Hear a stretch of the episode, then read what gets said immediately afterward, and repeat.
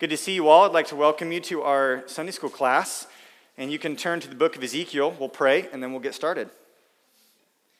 Let's pray together. Lord, thank you for the time we can gather uh, for a few minutes before our regular worship service, uh, gather to study your word. I pray, Lord, that as we look into the scriptures this morning, we would have a better understanding of uh, what's going on in the book of Ezekiel in particular.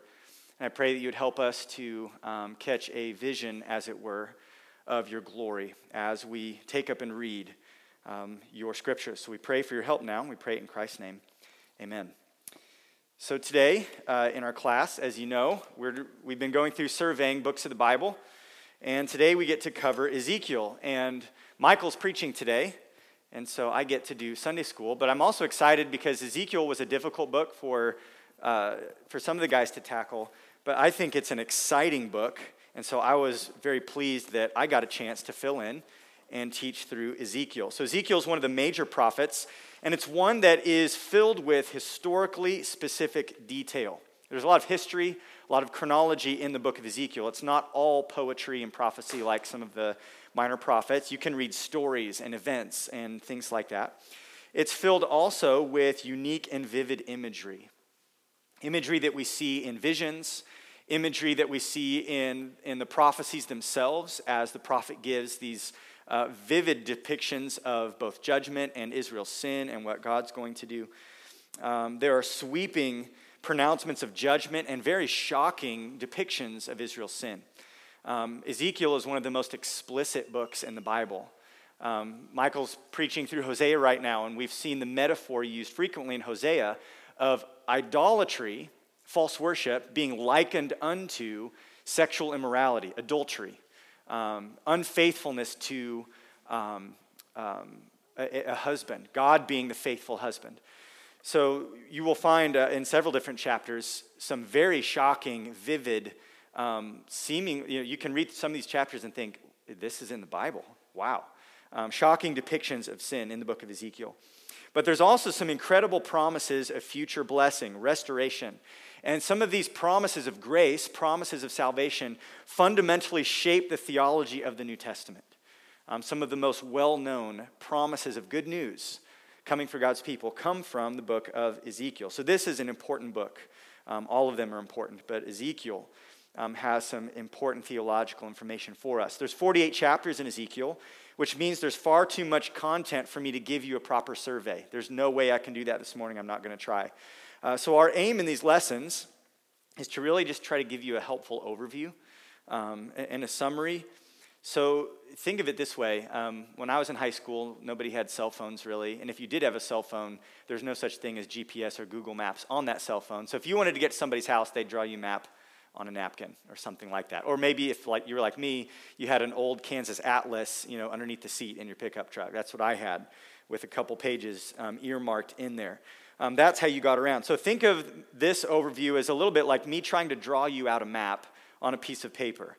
Um, when we're done, hopefully you'll have a sense of direction. Hopefully you'll have an idea of the starting point and the end, po- end point and the key turns that need to get you from point A to point B. Um, maybe some important details along the way. But as you know, if you've driven around the state of Kansas or other places, reading a map is nothing compared to actually driving that trip yourself and looking out the window and seeing the scenery. So I hope that you will be motivated um, after this um, to take up and read. I hope this lesson leaves you wanting more. That's the goal, because I can't possibly give you everything that's in 48 chapters. So let's dive in, though, and, and let me try to sketch you out this map on our napkin, so to speak, for the book of Ezekiel.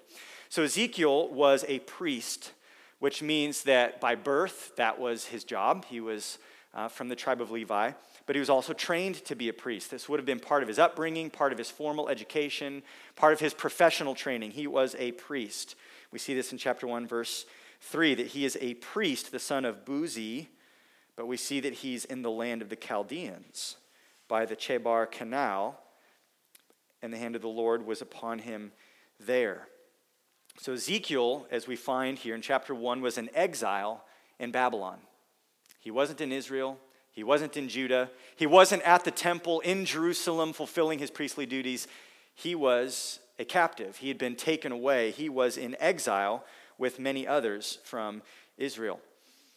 Um, Based on Ezekiel's careful dating methods, we can see that his ministry there in Babylon spanned about 23 years. Just a little bit of historical background. When the Babylonian Empire rose to power, you know that they swept through the whole region, including Judah. Israel, the kingdom in the north, had already been taken captive by the Assyrians, they had already been wiped out.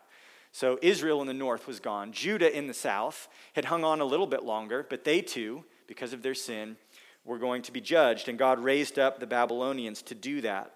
And when they swept through the first time, when Judah was overrun by the Babylonian army, they took some of their population away into exile. Not all of them, but some of them, especially some of the nobles, some of the influencers. Um, the logic of the day is if we take away all their leaders and all their wealthy and all their nobles, it'll just be this uneducated rabble left, and they'll be easier to govern. And we'll take the ones that have something to offer to society, we'll take them back and put them in a different, pla- different place and have them contribute to the development of the empire. Um, so you'll know that people like Daniel was taken captive into Babylon. He was part of that first deportation as well, as was three brothers named, or three young men named Hananiah, Mishael, and Azariah. You might know them as Shadrach, Meshach, and Abednego. We meet them in the book of Daniel. So they were part of that first deportation, which happened in 597 BC. And Ezekiel tells us in chapter 1 that this first vision he sees, the thing that causes him to put uh, pen to paper or quill to parchment uh, back then, uh, was this vision. And it was record- recorded in the fifth year of this exile. He dates everything carefully. He says, In the 30th year, in the fourth month, on the fifth day of the month, as I was among the exiles by the Chebar Canal, that's in Babylon, the heavens were opened, and I saw visions of God on the fifth day of the month. It was the fifth year of the exile of King Jehoiachin. And he says that's when the word of the Lord came upon him. So, a lot of detail here. That's who's writing, that's where he's writing from, that's uh, when he is writing. What this means is that Ezekiel's message would have been primarily heard not by residents of Jerusalem and Judah, it would have been primarily heard by these exiles in Babylon. So, Ezekiel was a contemporary of Jeremiah. If you were here last week, Jeremiah was prophesying in Jerusalem to those who were left after that first exile. So, Jeremiah is over here in Jerusalem, you know, in, in the in the, in the wet, further west, ministering to them. And then further to the east in Babylon, simultaneously, Ezekiel is prophesying and fulfilling his ministry. So Ezekiel wrote, like all the prophets, um, to, uh, to understand his book, you have to understand that he wrote in light of uh, the covenants. And he communicated important new revelation from God. So you'll see him commentating on the people's behavior, their violation of the law, but also giving them new information. So you have to understand the backdrop is the Mosaic covenant. The Mosaic covenant, the law, was sort of like the constitution for Israel. God had entered into this relationship with them at Mount Sinai after bringing them out of Egypt. Says, This is going to be the governing document for our relationship. This is how, how I want to be worshiped. This is how I want um, society and government and worship and everything to operate. That was their governing document, that law, the Mosaic covenant but they did not keep that covenant. Um, and that's the theme of the prophets as the people violated the law. They broke uh, faith with God in a sense. And so because of their persistence in sin, God brings judgment. For many years, Israel and Judah had both persisted in idolatry and sin, and so now they're reaping the consequences for their action. And among Ezekiel's messages will be that Jerusalem itself is not just going to be defeated and exiles taken away, it's actually going to be destroyed fully destroyed and everyone taken away, and the temple itself um, flattened. Um, but there are other covenants that Ezekiel writes sort of in light of. Not just the Mosaic covenant and the law with its attendant blessings and cursings blessings if you obey, cursings if you disobey. But he also writes in view of the Abrahamic covenant. Remember, before Moses, there is a previous promise, wasn't there? An unconditional promise, not one that depended on their obedience, but one that depended on God's faithfulness. The Abrahamic covenant assured them that God would not cast them off forever.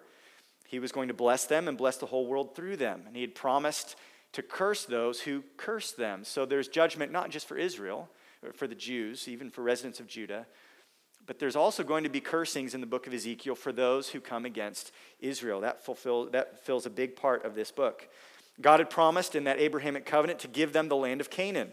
He had later also made a covenant with David and promised that one of David's descendants would sit on the throne forever and reign in power. So it's against the backdrop of God's promises, these promises of land and blessing and a king and a kingdom. It's against these promises as well as the curse of the law that Ezekiel writes. And it's against this backdrop that his visions and his prophecies sort of unfold for us. And with Ezekiel's writings comes the promise of a new covenant. A new covenant that would be greater than the covenant with Moses, the covenant they could not keep. A covenant that would replace that old covenant and bring with it the solution for their problem. The solution for their problem, the reason they were going into judgment and captivity was they had a heart issue. They had dead hearts, hearts that didn't love God, that didn't worship God, that didn't keep His law. And so God will promise to give them a new heart, as we'll see here in a moment. So you can break the book of Ezekiel down structure wise, really into three parts. Part one is chapter 1 through 24, which prophesies judgment on Jerusalem. Jerusalem, there being the capital of the southern kingdom of Judah and really representative of the whole. So there's judgment on Jerusalem in chapter 1 through 24. Part 2 in chapters 25 through 32 is judgment on the surrounding nations Edom, Ammon, Moab, the, uh, the Philistines, Tyre and Sidon, um, uh, the Egyptians. There are all of these judgments rendered not just for Jerusalem, but for the surrounding nations. That's part two. And then in part three, in chapter 33 through the end of the book, chapter 48, we find a change in emphasis and we find hope of blessing and restoration. So you have bad news for Jerusalem, bad news for the nations, and then good news for Jerusalem and the world. So that's sort of the, the structure of the book. But there's some themes that tie these three sections together, themes that unify them. Central to this book is the theme of the glory of God. If you read Ezekiel looking for the glory of God, tracing the glory of God, um, reading everything in light of the glory of God, that's how it all fits together and starts to make sense. Um, you see the glory of God manifested in, in these visions, as we'll look at in just a moment, um, especially three specific visions where Ezekiel sees literally the glory of God. So it's not hard to figure out that that's a key theme. It's all throughout the book where Ezekiel's literally seeing and trying to describe God's own glory. But we also see the glory of God in what, what um, scholars call the recognition formula. Just as I was reading Ezekiel this last week, this is something that just seemed to jump off the page again and again and again. And it's not only in Ezekiel, um, you find it many other places in Scripture as well, but especially in Ezekiel, over 70 times we find this recognition formula, something along the lines of, um, and then they will know that I am the Lord. Then all shall see that I am the Lord. Then the nations will know that I am God. Again and again and again, God says, The reason why I'm doing this, whether it be judgment or salvation, judgment on, on Jerusalem or judgment on the nations, salvation for Jerusalem, all of it, God says over and over and over again, so that all will know that I am the Lord. So they will see that I am the Lord. Then all will know. Again and again and again, this recognition formula is used. And this reveals that everything God does, He does for His glory. It also reveals our problem, doesn't it?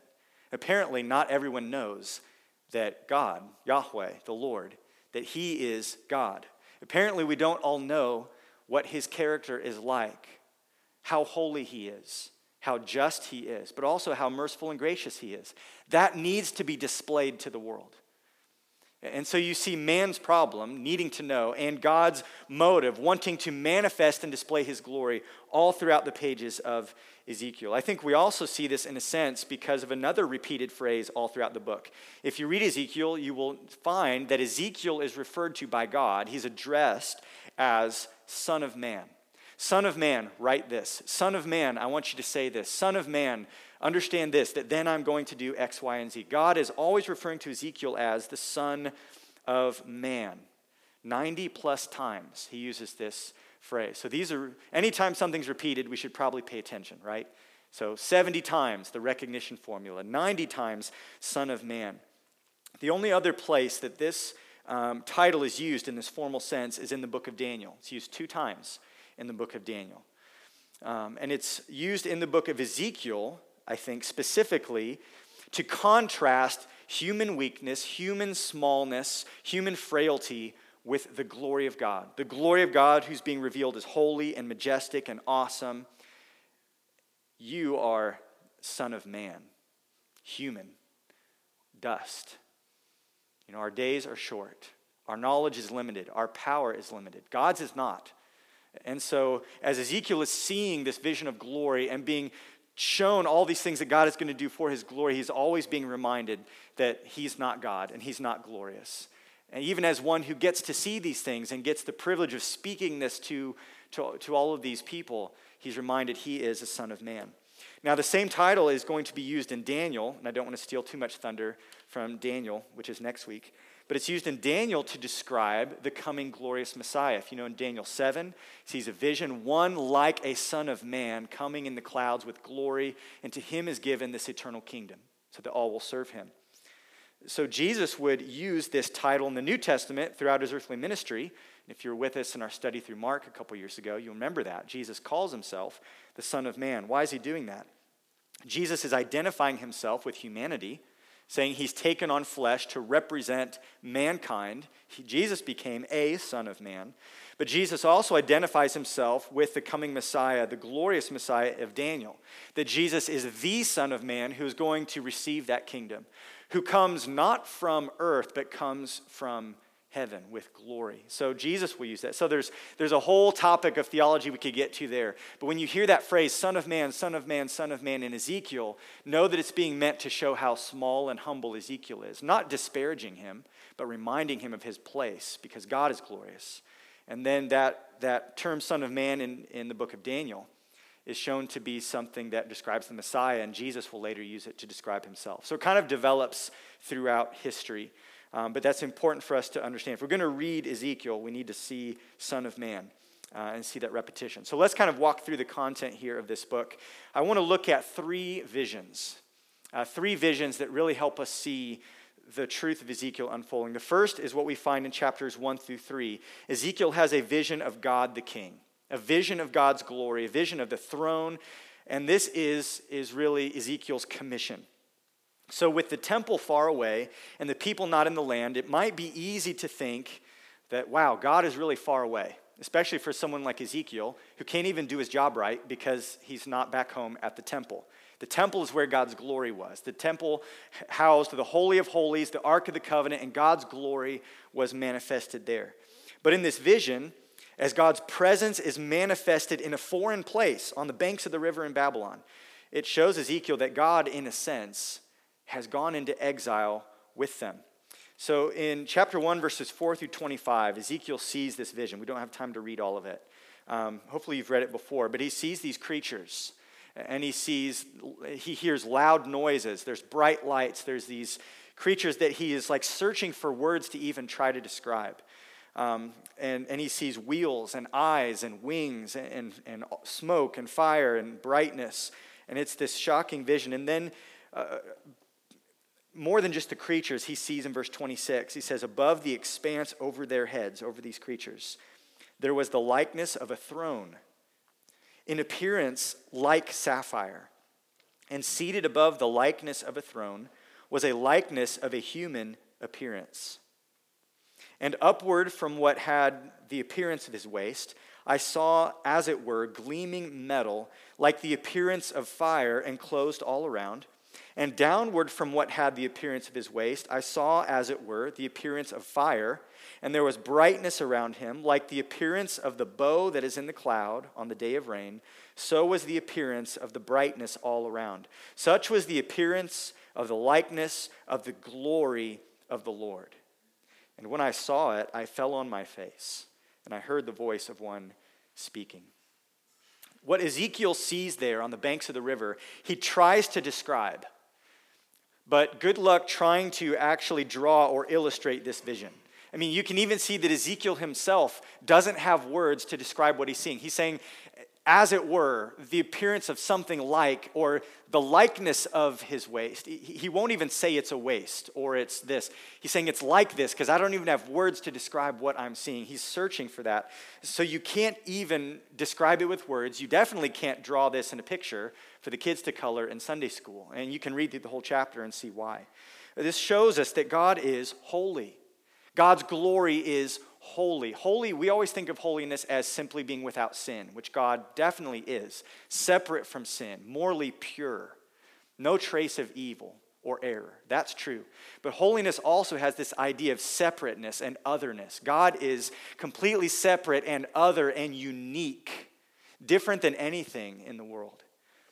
And Ezekiel really searches for words to describe that. That this God, his glory, he is not like us. He's utterly unique. And so he stretches the bounds of language and human imagination, trying to describe what he sees.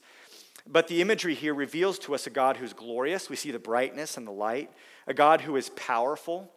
We, as you read the description there, there's undeniable power. A God who is holy, a God who is all seeing with these eyes facing every direction. Everywhere present, you see the movement of the throne, and he's ruling from the throne. He's powerful, he's in charge, even though Babylon has come through and, and is going to destroy Jerusalem. Even though all these nations are popping up and at war, God's on his throne, and he always has been, and he always will be. And Ezekiel sees this. And what's amazing is that Ezekiel doesn't go looking for this vision. God initiates it. God has not forgotten his people. He's not limited to the temple. He's not confined to Jerusalem. He's God over all. And so Ezekiel falls in humility and fear and worship in verse 28, something Israel had collectively failed to do. But then this vision climaxes with words. God speaks. This glorious God speaks to him. And Ezekiel is commissioned to speak for God to the people. He's told in chapter 3, verse 7, that the people won't listen. But nevertheless, Ezekiel will be God's prophet and speak his words after him. So in chapter 2, verse 1, the Holy Spirit fills Ezekiel with strength, picks him up, puts him on his feet, and God commissions him to speak. And this is really cool. As you read it, it sort of follows a pattern we find in Scripture. Um, you see this with Isaiah's vision in Isaiah 6, or even uh, at the burning bush uh, with Moses seeing the glory of God there on the mountain, or with Paul on the road to Damascus. We see a pattern here that God shows himself in his glory people are freaked out. God speaks to his servant and then sends them with a message. That happens with all those situations. So Ezekiel sits overwhelmed for seven days after seeing this message. He's stunned, can't even speak. Uh, the message that God gives him is one of judgment. Babylon will come and totally destroy what remained in Jerusalem. And although this is a bitter message, Ezekiel describes in chapter 3, verse 1 through 3, being given a scroll to eat and that tastes sweet, that the word of God is good even when it proclaims judgment. And then Ezekiel will model this message of judgment in sort of a performance art, like this street theater almost, uh, multiple times throughout the book. We don't have time to look at all of these. But, but um, Ezekiel will build a little mini model of Jerusalem, like with a, a brick. And he'll lay on his side for 390 days, and then lay on his other side for 40 days, representing judgment for Israel and Judah. Um, he's told by God to make bread out of lentils, which is like cheap bread uh, for poor people. That's you don't have you know a big crop of wheat. You just have you know some beans that you kind of scrape together. And he cooks it over dung, which is symbolizing siege conditions. When there's an army around your city, you can't go out in the fields and harvest. You can't go out and even collect firewood. So you're baking bread with what you have over what you have. And so um, Ezekiel's pretty horrified this by this, and so God tells him he can use cow dung which is a little cleaner. It's just processed grass. But it still symbolized great humility in siege conditions. He tells him to ration his water. Everyone would have seen him doing this and would have said, What are you doing and what does this mean? And he would have opportunity to explain the prophecy. He was told to pack his bags and crawl through the wall like someone who's fleeing, someone who's going into exile. He was told to shave off all his hair with a sword and take one third of it and burn it, one third of it and strike it with the sword, and one third of it and scatter it, kind of symbolizing what's going to happen to the remaining people in Judah. His wife dies in chapter 24, and he's told not to mourn because the loss of a spouse doesn't even compare to the grief that would come from the destruction of the temple and the erasure of a nation from its place. Um, so he's even told not to mourn when his wife dies. And people would have said, Why are you not tearing your clothes? Why is there no dust on your head? Why aren't you fasting? You're not mourning even though your wife just died. And he would have had opportunity to explain his message. So Ezekiel does all of these, all of these things, and it corresponds to what he hears in this first vision God, um, a vision of God's glory and God telling him to judge. Uh, but there's a second vision that Ezekiel has. You can flip over to chapter 8. And this is a vision of the glory of God again, but this time it's a vision of God's glory not just being manifested in the, in the heavenly throne room. It's a vision of God's glory departing from the temple. So, part of Ezekiel's message was to condemn the nation for their sin. They're an unfaithful bride. We see that in chapter 16 and 23, um, including some, some of the most shocking language in the whole Bible. Um, he had condemned their leadership. In chapter 34, he condemns the leaders for being bad shepherds who feed on the flock instead of feeding the flock. Jesus will pick up um, some of that language in the New Testament. He sees the people scattered like sheep without a shepherd and fulfills the promise of Ezekiel, saying, I will be their shepherd and feed them. Um, God had condemned even the people themselves because they gather to hear the word in chapter 33. But God says, You're just like people who like to hear a pretty song or you like to see a play. You're, you're listening to the preaching of the word as simply entertainment, and you're not actually changing. And that would preach. We could take some time on that. Um, but so the people, the leaders, uh, the nation, all of them have been condemned. And so, because of this, in chapter 7 22, the Lord promises, I will turn my face away from my people. Um, the same message that Jeremiah was preaching I will show them my back and not my face. So, because the people had turned away from God, God was going to turn away from them. So we see this sad progression. Look in chapter 8, uh, verses 1 through 4. Isaiah sees a vision of God's glory in the temple. So he's seeing it uh, manifested there in the temple, but God also shows him in the temple idolatry going on, the holy place of God being profaned by idolatry. So then he sees the glory of God moving from above the ark where it was in the Holy of Holies moving from that central chamber of the temple to the threshold. In chapter 9, verse 3, we see this. It says, Now the glory of the God of Israel had gone up from the cherub on which it rested. You know, that's over the Ark of the Covenant in the inner chamber, to the threshold of the house. This is significant. God's glory has moved from the holy place. He's standing now at the door, ready to leave. And then we see in chapter 10, verses 18 through 19, you can look over there. Then, this is after seeing more uh, judgment and sin, it says, Then the glory of the Lord went out from the threshold of the house and stood over the cherubim. And the cherubim lifted up their wings and mounted up from earth before my eyes as they went out, and the wheels beside them. And they stood at the entrance of the east gate of the house of the Lord. And the glory of the God of Israel was over them so now he's moved from the threshold of the house to the gate. And the gate of the house of the Lord actually was connected to the gate of the city. Um, so he's right there um, at the city gate. So he's left the holy place. Now he's left the temple proper and he's getting ready to leave the city itself. And then in chapter 11, we see the glory of God departing the city of Jerusalem. Chapter 11, verse 22 Then the cherubim lifted up their wings with the wheels beside them, and the glory of the God of Israel was over them. And the glory of the Lord went up from the midst of the city and stood on the mountain that is on the east side of the city. That's the Mount of Olives, by the way. And the Spirit lifted me up and brought me in the vision by the Spirit of God into Chaldea, into the, to the exiles. Then the vision that I had seen went up from me and I told the exiles all the things that the Lord had shown me. The people had turned their back on God, and so God withdraws his presence from them. This must have been shocking and heartbreaking and terrifying for Ezekiel to see. As one who served God, as one who had seen the glory of the Lord, as one who loved the temple and was called to facilitate worship there, to see God leave. This is the reversal of what happened when Solomon dedicated the temple to the Lord, and they sacrificed and they prayed, and the whole uh, nation was gathered. It says the glory of the Lord filled it. There was this cloud of glory, and all the people drew back and they worshiped. You can find this in Chronicles and Kings. It's this amazing scene. That's now being undone because of their sin. God had withdrawn. This is the ultimate loss and the ultimate judgment, and it's just, it's appropriate because of their sin. But then there's a third vision. This is where we see the good news, and it's a vision of God's return. And with the return of God's glory, we find the restoration of the people, the restoration of the temple, the restoration of the land, the restoration of the kingdom. So it gets really, really good after this. In chapter 33, verse 21, word finally arrives to Ezekiel there in exile that Jerusalem has fallen. The messengers come and say, It's happened. It's been knocked down, the temple's been destroyed, everyone's been taken into exile. All God's prophecies of judgment have come true. And then the tone shifts to blessing and restoration. He gives them hope, saying, Listen, God's not done with you. Because of his promise to Abraham, he's not done with you. So we see in chapter um, 36 an amazing promise. After all this bad news, after God's glory departing, after death and destruction and horrible siege conditions that had been suffered, we get to chapter 36 and the promise of a new heart. We can skip all the way to 22. There's so much more I want to read here, but we've got to move quickly. Therefore, say to the house of Israel, Thus says the Lord God It is not for your sake, O house of Israel, that I'm about to act, but for the sake of my holy name. There's God's glory again. My holy name, which you have profaned among the nations to which you came.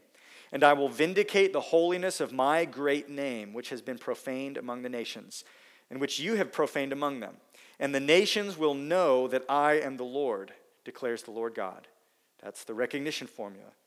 When through you I vindicate my holiness before their eyes, I will take you from the nations and gather you from all the countries and bring you into your own land. I will sprinkle clean water on you, and you shall be clean from all your uncleanness, and from all your idols I will cleanse you. And I will give you a new heart, and a new spirit I will put within you. And I will remove the heart of stone from your flesh and give you a heart of flesh. And I will put my spirit within you and cause you to walk in my statutes and be careful to obey my rules. You shall dwell in the land that I gave to your fathers, and you shall be my people, and I will be your God. And there's more. We could keep on going through that. But consider this amazing promise the people will be restored, and God Himself will dwell in them. This God who had departed the temple, departed from Jerusalem proper, departed from the city, and gone out to the Mount of Olives. This God will dwell in them, and he will restore relationship. I will be your God. You'll be my people. I will cleanse your sin. I'll take away your stony heart, give you a heart of flesh, put my spirit in you. This is good news, and it's a promise of a new covenant. This is different than anything that had ever happened before. This was something new, and God promised that He would do it. In the very next chapter, chapter 37, we see an amazing illustration of this. We don't have time to go through it, but, but Isaiah, or uh, not Isaiah, Ezekiel sees this vision of a valley full of dead bones. And the implication is it's the children of Israel who had sinned and experienced judgment and they were dead. But it's referring to their spiritual condition as well dead hearts. And he says, Son of man, can these bones live? Like, can they really get up and live again? They're, they're not just dead bodies, it's bones. And not just bones, but dry bones. It's been dead for a long time. There's no hope of resuscitation here. It would be a miracle. He tells Ezekiel to preach, and as he preaches the word, the Spirit clothes these bones with flesh. And then you have bodies. And then God puts his Spirit in them and awakens them to life. It's an amazing metaphor, a, a, picture of what God is going to do in saving his people. There's hope of resurrection here, but even more than that, hope of spiritual life that God gives through the preaching of his word and by the power of his spirit. It's an amazing vision that he sees, God doing a vision of what God is going to do according to his promise. We see at the end of chapter 37, this hope of a new covenant includes a Davidic king. Look in verse 21. It says in verse 21, kind of skipping to the middle of the verse there. Thus says the Lord God Behold, I will take the people of Israel from the nations among which they have gone, and I will gather them all around and bring them to their own land, and I will make them one nation. No more Israel and Judah, no more split. He's going to unify them. Make them one nation on the mountains of Israel, and one king shall be king over them all. And they shall no longer be two nations and no longer divided into two kingdoms. They shall not defile themselves any more with their idols and their detestable things or with any of their transgressions, but I will save them from all their backslidings in which they have sinned, and I will cleanse them, and they shall be my people, and I will be their God. Verse 24 My servant David shall be king over them, and they shall all have one shepherd. Not the bad shepherds, a good shepherd. The Lord will be their shepherd his servant David will reign and rule over them. And it will be, as he says, a covenant of peace. In verse 28, then the nations will know that I am the Lord who sanctifies Israel, when my sanctuary is in their midst forever. Remember, God's glory had left the sanctuary, but he says, I'm going to put my dwelling place in their midst forever. And then we get to chapter 40. There's so much more here, but in chapter 40 through 43, we hear this prophecy of the restoration of the temple. Solomon's temple, in all of its glory, this, this massive temple had been destroyed. And when the exiles came back, they did try to rebuild the temple, but the old men who remembered the old temple wept when they saw it because they said, This is so small and so unimpressive compared to the glory of the old temple.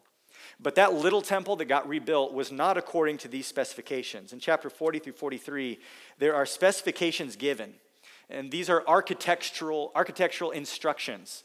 This is a blueprint for a future temple that is glorious, even more glorious than Solomon's old temple. And he tells them how to build it. He's saying, Listen, I am going to restore what was lost. And in chapter 43, we see a final vision of glory. Look in chapter 43, verses 1 through 5.